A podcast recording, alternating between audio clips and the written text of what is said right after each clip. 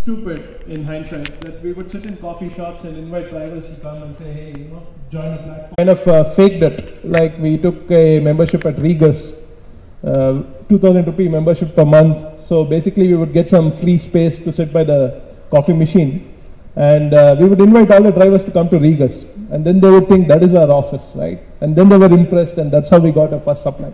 So initially, I think while you do all the basics, etc., you still need to kind of do some sort of a scenario planning. It kind of always helps to see, you know, not drink your own Kool-Aid kind of kind of a scenario. So maybe uh, can you talk about your first big snafu in terms of like when you actually kick, uh, kick started this process? Because I'm just thinking here, here you are techie, you know, professional, dealing with folks who are driving trucks and so forth. There's a little bit of a culture gap here, isn't it? Absolutely. I think, uh, I mean, there's so many snafus, I, I can list a lot, but uh, I think one of the things which we took for granted was drivers will be able to kind of see the app and ride along with uh, having the app in the field of vision. So what happened was the first set of drivers and the Tata is like a very weird vehicle to kind of put your phone in. So within the first day as I was training him on the app, he just went into a ditch because he was too focused on the app, right? So, you know, that is one snafu. And uh, I mean, we can just list out so many. Uh, but fundamentally, I think the other key piece is we also overestimated uh, our, uh, what do you call, our run rate, as always. So we, we thought, hey, you know, we can last for 15 months and we just lasted for 12 months thanks to hyper growth. Uh, so stuff like that. So basics, but uh, you never know what can go wrong till you actually do it. I think that is the key story here. So that's a great segue, uh, Ambarish, uh, to you. So uh, if you can harken back uh, to the early days of, of Pepperfry and tell us a little bit about uh, some of the pitfalls there and, and how did you go about that? Yeah, so, uh, so when Ashish and I started, we basically put in our monies. And uh, there were a few things that we set out for ourselves to do, which we said that we won't compromise upon. Uh, so the first thing we said was we'd go for speed, which means that we would build as fast as possible and we will skate as fast as possible. Uh, the second thing we said was that we'd try and work with the smartest, most passionate people that we've ever met. Uh, and therefore, it was our job to get them on board. And the third thing we knew was that and you know, uh, let me talk about that a little later. But the third thing we knew was that, frankly, we could not claim to be, you know, say the, the Amazon of something or the Uber or something, because frankly, the business that we were in was uh, fairly new. I mean, nobody you really wanted to transport or had the idea of transporting furniture across thousands of kilometers, etc., in India, in a country where roads aren't, you know, the best, and you know, truck drivers don't reach on time and stuff like that. Uh, and so therefore we knew that we would make tons of mistakes, right? So the three things which, so the first two were ambitions. One is speed. The other was working with the smartest people, most passionate people we work with, we knew. And the third was a problem or a pitfall that we knew we'd face. And uh, as we started our journey, uh, Ashish and I had worked for about 10 odd years uh, at, in corporate life. Both of us come from fairly middle class backgrounds. We, uh, so mother was a scientist, Ashish's dad works with the government of India.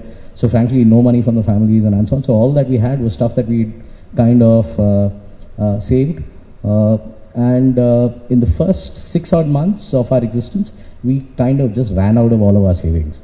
Right? We were getting stuff going. We were looking to scale the business. We were building our product, and all of that we were doing out of our savings. So uh, I think between him and I, we had what 10 lakh rupees left in the bank, uh, which is what we had to show for for like 10 years of WorkX. And then we decided what do we do with these 10 lakh rupees and we said, hey, let's do an offsite in Goa. Uh, because if you got to fail, you might as well fail spectacularly, right? Uh, so we had about 31 people in Pepperfry at that point in time, uh, and we all decided to go to Goa, where we would spend two days, you know, not only partying, but also talking about what kind of organization we wanted to build. Uh, and those are the kind of calls which kind of stay with you as you, you scale, right? I mean, it's not when you raise $100 million from Goldman or, you know, you know, many million dollars after that.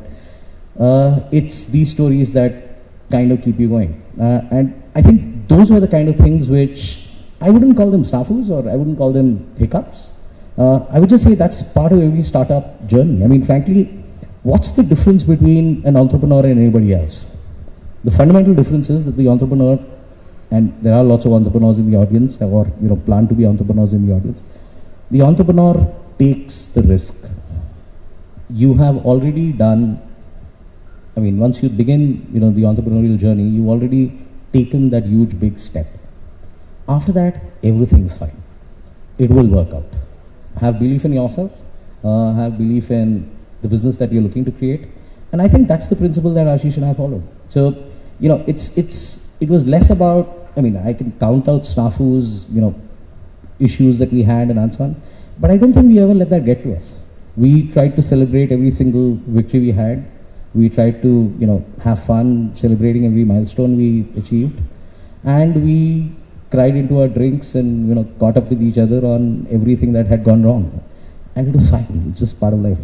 Let me, so, so tell me how, how it felt when you have, I'm trying to imagine, you have 10 lakhs in the bank, you have 31 employees, right?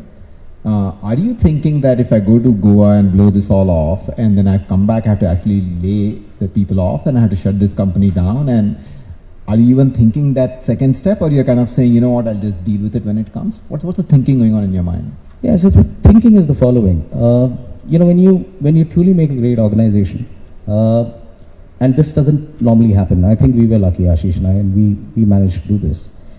People don't actually ask you for salaries, especially when you're starting up. They buy into your vision. Uh, it's something that I haven't actually seen happen in any startup other than Pepperfry till now. Uh, and I'll tell you, they're the kind of people that you then build an organization and a culture around. So let me give you an example of, so when we came back from Goa, Norwest Ventures decided to invest in us. So for, from a situation where there were 10 lakh rupees in the bank and all of that were also going into an offsite in Goa, we had suddenly $5 million in the bank. Uh, so you go from 10 lakhs to 24 crores, I think at that point in time the dollar wasn't at 60 levels, it was still at 40 something levels. Uh, but you know, it's not that. I'll tell you what happened in 2013. The same 30 people form the core of Pepperfry. They are the ones who who help you build your culture. So in 2013, when uh, you know, so to speak, the first nuclear winter in e-commerce happened, right? Uh, that was a time when you know you needed to be an organization or you needed to be an e-commerce company which did at least a billion dollars of revenue, made a hundred million dollars of profit, and uh, had zero competition. And then people, venture capitalists, would look to even invest in you, right? Now, unfortunately, we were not a billion dollars of revenue. We weren't making a hundred million dollars of profit, and therefore, venture capitalists were not looking to invest in us. And at that point in time, we figured we had reached 110 people. We figured that you know we did not want to lay off people. We did not want to uh, you know do radical things because we are fundamentally making a great business, and that was a belief that existed across the organization. So these 30 people who went to Goa, we all took 75% pay cuts for a full year so that not a single person needed to be laid off. And those 30 people today form the core of Pepperfry. They are the reason why, you know, uh, we have 1400 people in Pepperfry today, 1000 of them who have contract staff, and we run a, you know, more than a thousand crores worth of business with 400 employees, right? And the reason why we are able to do this is because some of the core elements of our culture, which are intensity, believing in something so passionately that you're willing to work twice as much as anybody else does at, and make half the money. Uh, the fact that you know you have courage, which means the ability to stand up and say what's on your mind, irrespective of what the audience is, etc., etc. Those are things that these 30 people got to the table, and I think therefore the decision that we took that point in time was the best culture building decision that we ever made. At the end of the day, hey, it's fine. I mean, you know, it, ideas fail, people don't. And as long as you truly believe in that, and it's a very tough thing to believe in. I don't know whether everybody internalizes it. I think Ashish and I have internalized it. You know, sometimes go wrong, it's okay. The person's not the failure. That thing failed. And as long as you're able to figure that out and you're able to keep that distance between yourself and, you know, something that might go wrong, I think you you do well. That's very well put, Ambarish. Uh, so I, you were uh, on the ground floor of of BankBazaar, right? Even before uh, uh, it was probably just a, a, team around a table, a small table. Uh, so if you can go back to that and tell us about the uh, some of the key uh, you know decision points because every uh, uh, Ambarish mentioned about the time when they had the money in the bank and they actually decided to take a plunge and and move on. What were some of those moments because every startup has them in the in the early days? Um, so, so actually, BankBazaar is you know the founders Adil Arjun, Rati, me.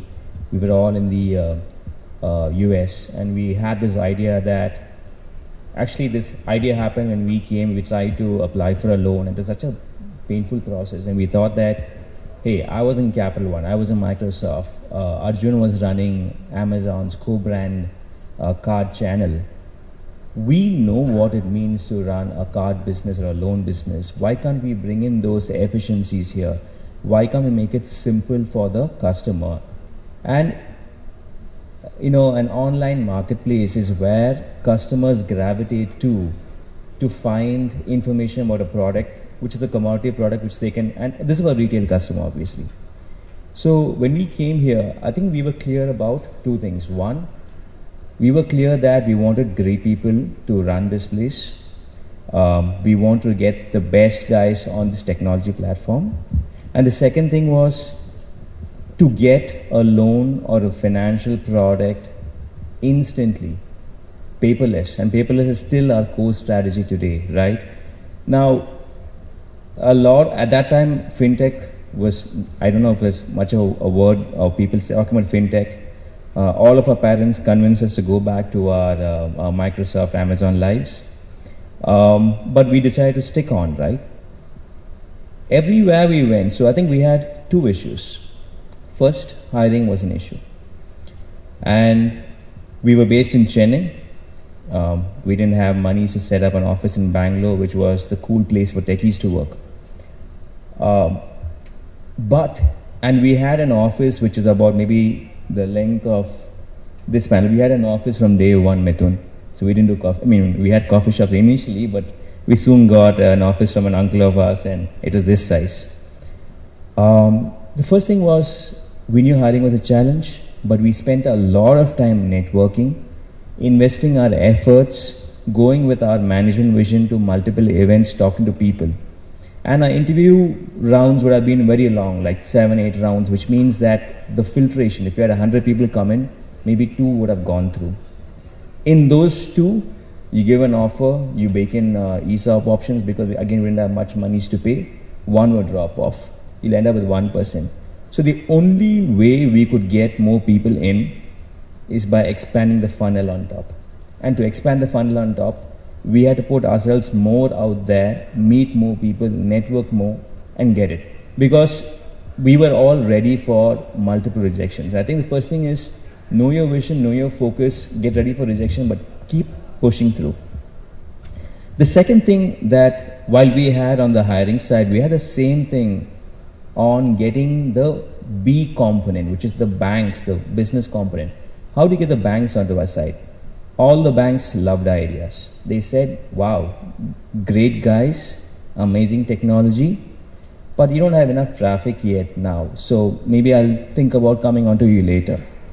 But your technology is really great, right? Uh, can I use your technology for my own platform? Because the future was very clear for everybody. Know, we just started capitalizing on it. The future was that online is the way to go. Customers are going to come online especially the premier customers are going to come online first. It'll be good if we can capture them online. But I don't have technology, you guys have technology. So, which means they're trying to make us go to the B2B model. So, we actually initially said, no, no, that's not a model. B2C is what we'll do. I don't want to get into services company. But the, the, the later, you know, like how, you know, we often, every meeting we go to, that meeting turned out to be not, not a great meeting, but every time we do a meeting, be it good or bad, we always go back, think through what happened, what could we have done better. And we thought that, you know what, maybe you had to pivot a little, you know, maybe be flexible a little because this gave us inroads into the bank. We were able to then, we just, we would, we would go back to the discussion board, tell them, yeah, we're okay trying this out and we actually started that arm, got inroads into their platforms and their systems, I know we were able to then start sourcing customers for them both on their platforms, which is powered by our technology, as well as our platform, which was a clause we put in. So I think, you know, there will be a lot of rejections. Uh, there'll be some people always will tell you, why don't you try this? Why don't you try that? Um, we should be flexible enough to try a few things as long as it's not deviating much from your um, uh, focus. You know, and also one interesting thing is that I would say that you know the the slide that uh, um, um, uh, Shailesh actually put, uh, Shalil put actually saying that you know people who actually pivoted to B2B stayed alive for some time, and there were other folks who didn't pivot and shut down. I think that pivot, you know, I'm not saying that's the sole reason for us staying alive, but that really helped us in that time. And we slightly pivoted out after that, but that was a pivot I think which was required at that time. So being a little flexible helps, and just putting a lot of effort to get the right people into your team, I think is what we focus a lot on. So, um, in, just to pull this together in this thread, there are two points here. One is that uh, hiring is critical. You have to put a lot of time on hiring. So, as, as founders, you're constantly selling, and one of the things that you're selling is the company and the vision. Uh, and as Ambarish pointed out, that, that core team which you build is going to uh, really determine the, uh, the future course uh, of the company. And the second thing is that you just have to get going, right?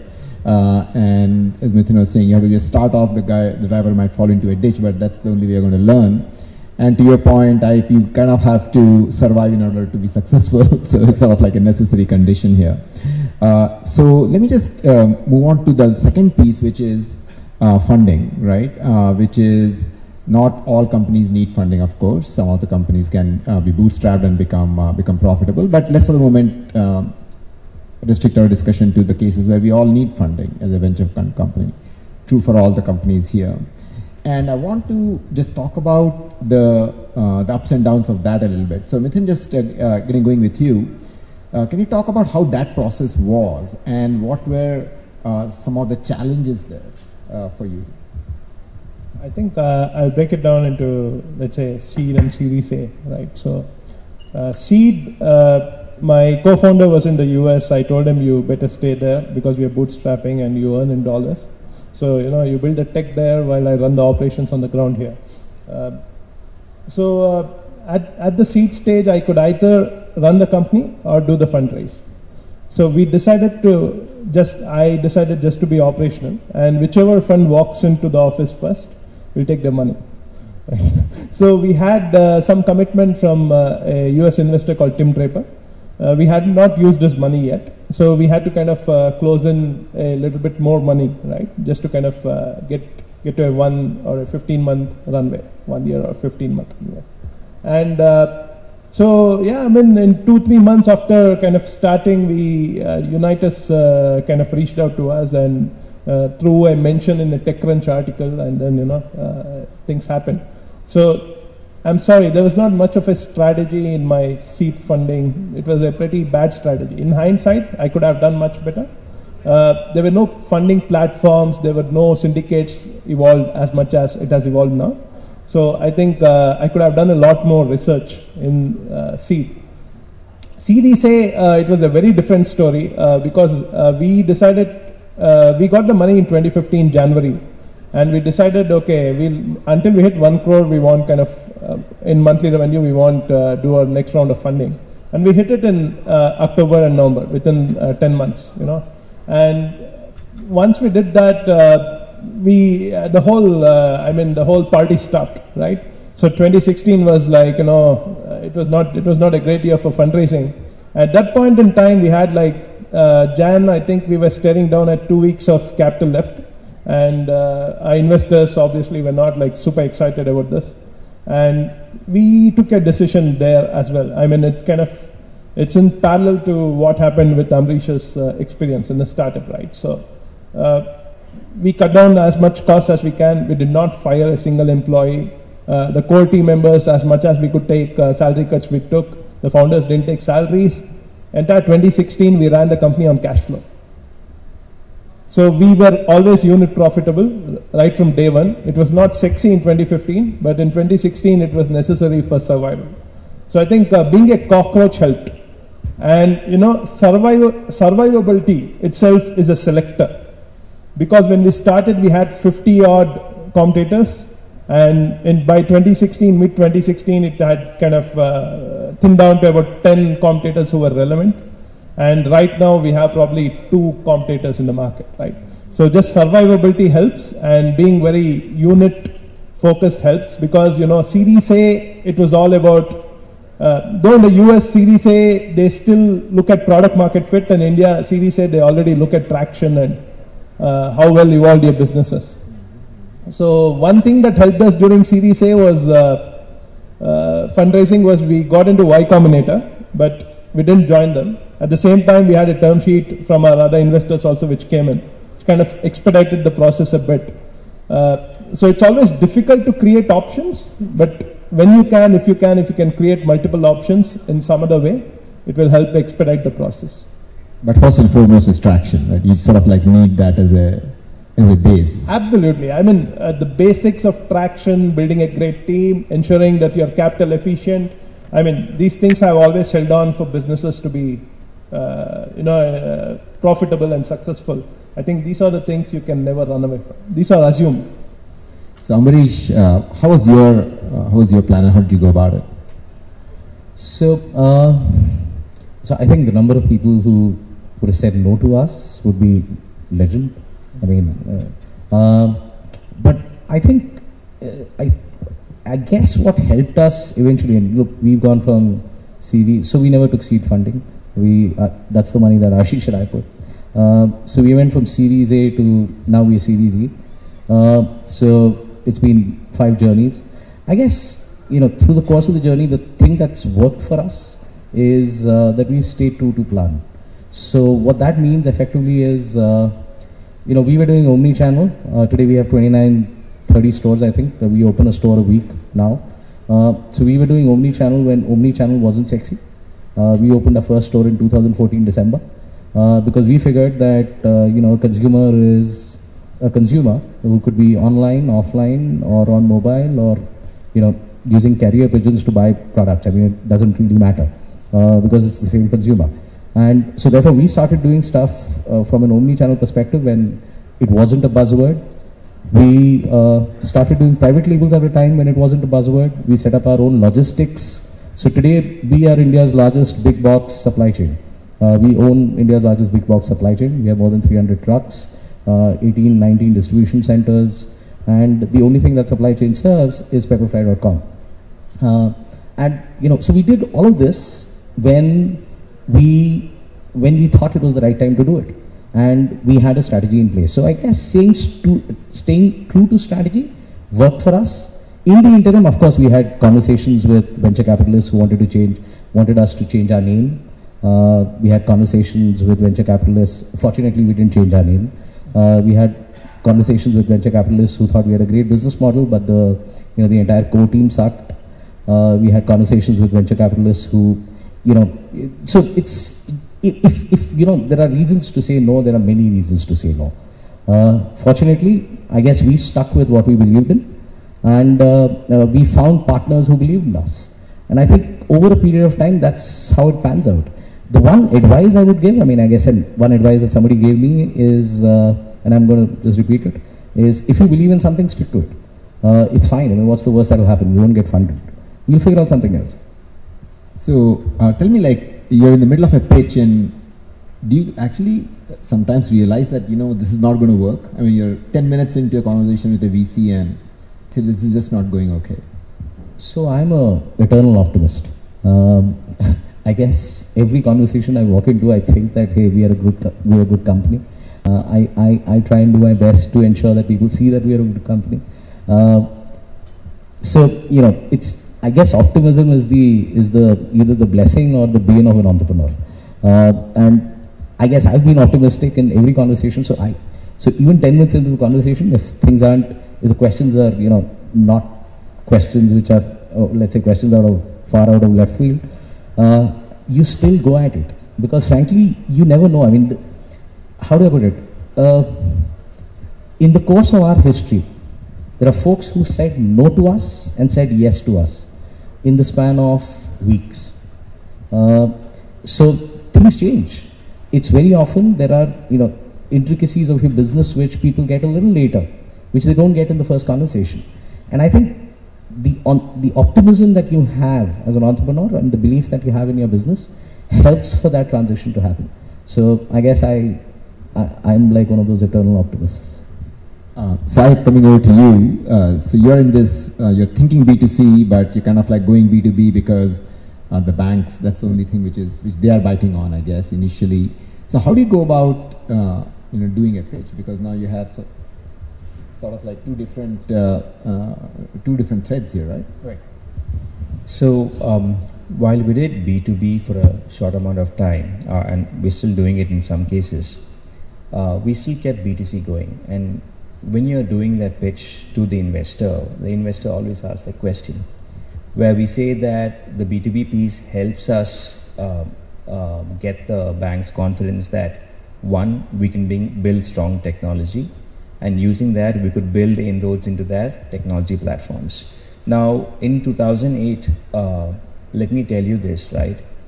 Uh, the competitor that we had then was an Apna loan or an Apna Paisa and whenever we went to any partner, uh, partner bank, they would say, oh, you're Apna loan, uh, you're a lead generator. Uh, and to which we would always have to explain to them that we're not a lead generator. We're a complete online acquisition platform where you can actually complete your process online. And hence, and earlier the model was the spray and pray model. You get a number, mobile number, and you give it to like five partners. We never did that. We were very, very um, possessive about a customer and made sure that he went to one guy or one partner who do well. Now, this was always a question that every investor brought up, and in, in which we said our core focus is still the B2C platform, but B2B is a way for us to go forward, or way for us to move along on this. But I think the investors always said that there are limits to that in our particular channel because um, customers would always want to go and by here our customer was a retail customer so he would always always gravitate towards the b2c model to which and very and luckily for us that was actually very not luckily it's strategically the right thing it is aligned to our uh, focus as well our focus was was always the b2c so we gave a timeline uh, like a, sunset timeline for all our partners saying that this will be up to so much we would do this post that would be the pure B2C model. But actually wanted to um, echo a lot of what um, Ambarish said in the um, when you're talking to the investors, right? Um, the investors, uh, you know, been to multiple meetings, and one thing I think uh, uh, Adil, uh, the CEO of BankBazaar, always says is that we don't meet the investors when you need the money. Always keep in, uh, meeting them, uh, and that's and and meet them when you don't need the money um, use that networking, connect with them. They'll give you ideas. This um, you um, go for these events. So you know that's something which he has been very true to, and I've been to a lot of investor meetings with him, even when we were not looking for funding. The ideas they gave, the ecosystem that they had with them, always helped us move things forward for us. Uh, investors will always tell a lot of things. There were a couple of investors who were very close to um, closing something with us, when they put some conditions which we were not keen on. Um, and but we still decided to hold true to our ideas and not go ahead with the conditions, and that investor backed out. But that's okay. We kept trying and we got someone else in place. So I completely um, uh, agree to what Ambarish said. Stay core to, I mean, stay focused on what your core goals are. For us, it was the B2C paperless model and we're going to do it in a technology manner, let's do it that way. Uh, the takeaways here being that, you know, from, uh, uh, from Mithun's that initial funding means nothing, you can still draw a lot of money. And uh, that you should never stop fundraising, really, right? I mean, uh, for a CEO or the founders, the fundraising is a continuous process. I'll just do one more question here, I'm getting a time indication there. Uh, we are often asked about like the best advice you have gotten, but I'm going to ask you guys about the worst advice you got which you would uh, really hope that nobody uh, uh, nobody ever follows, which you got and you have heard about it. I'm going to start first with you, I uh, put you on the spot here. Uh, so you know we have a lot of entrepreneurs here. what would you say is, uh, you know, what not to do here?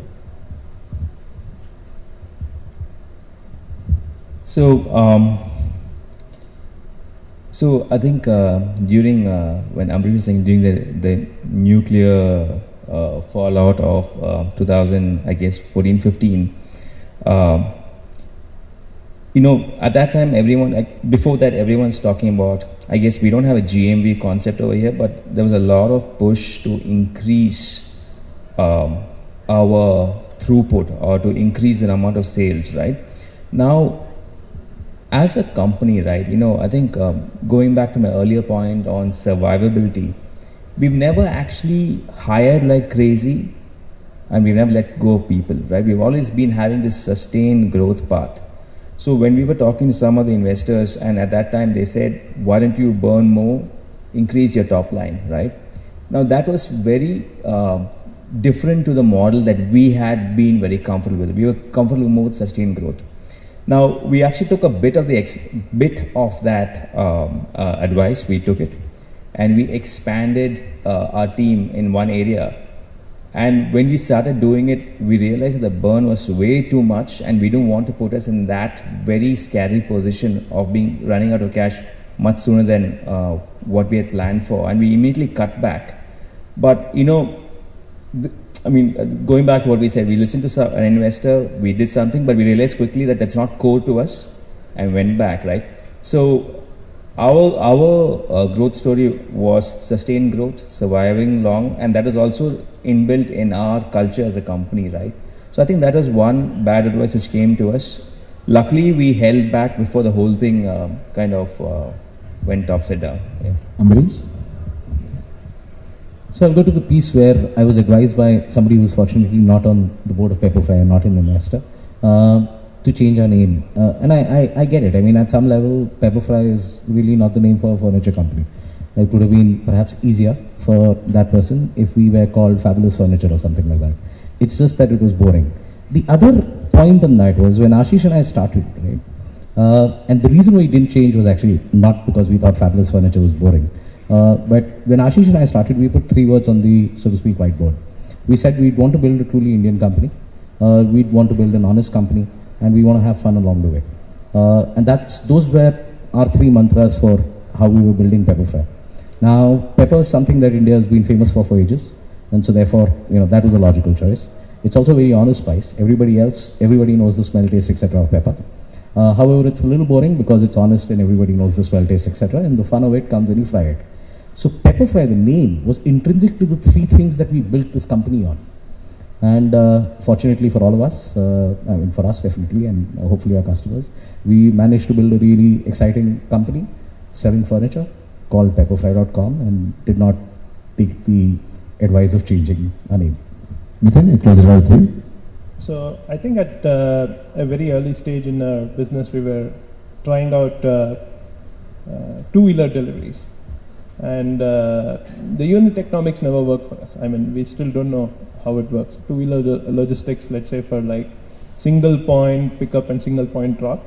Uh, we experimented on it for two months, and uh, there was a very large investor who kind of invited us, and uh, he looked at our numbers. We had scaled it up from zero to 2,000 deliveries a day in like three weeks, and he said, "Scale it up to 10,000. I'll give you the check."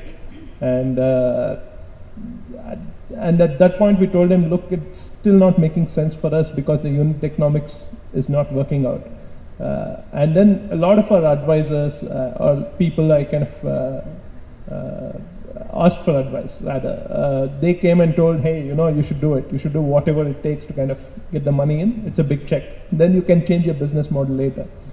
So that that was, I think, in hindsight, bad advice because if you I meet those investors even now, and they kind of agree that I took the right call then by not getting into that.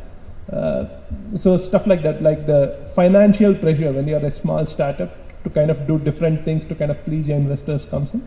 So I think as the other guys have chimed in, I think staying true to your vision and mission kind of always helps. So I guess you know your business better than the investors do, and that's yes. that's important to remember that. Absolutely. Uh, do we have time for one question in the thing or no? So I, so uh, I'm sorry you're out of time, but thanks a lot, Mithun, Ambarish, and I.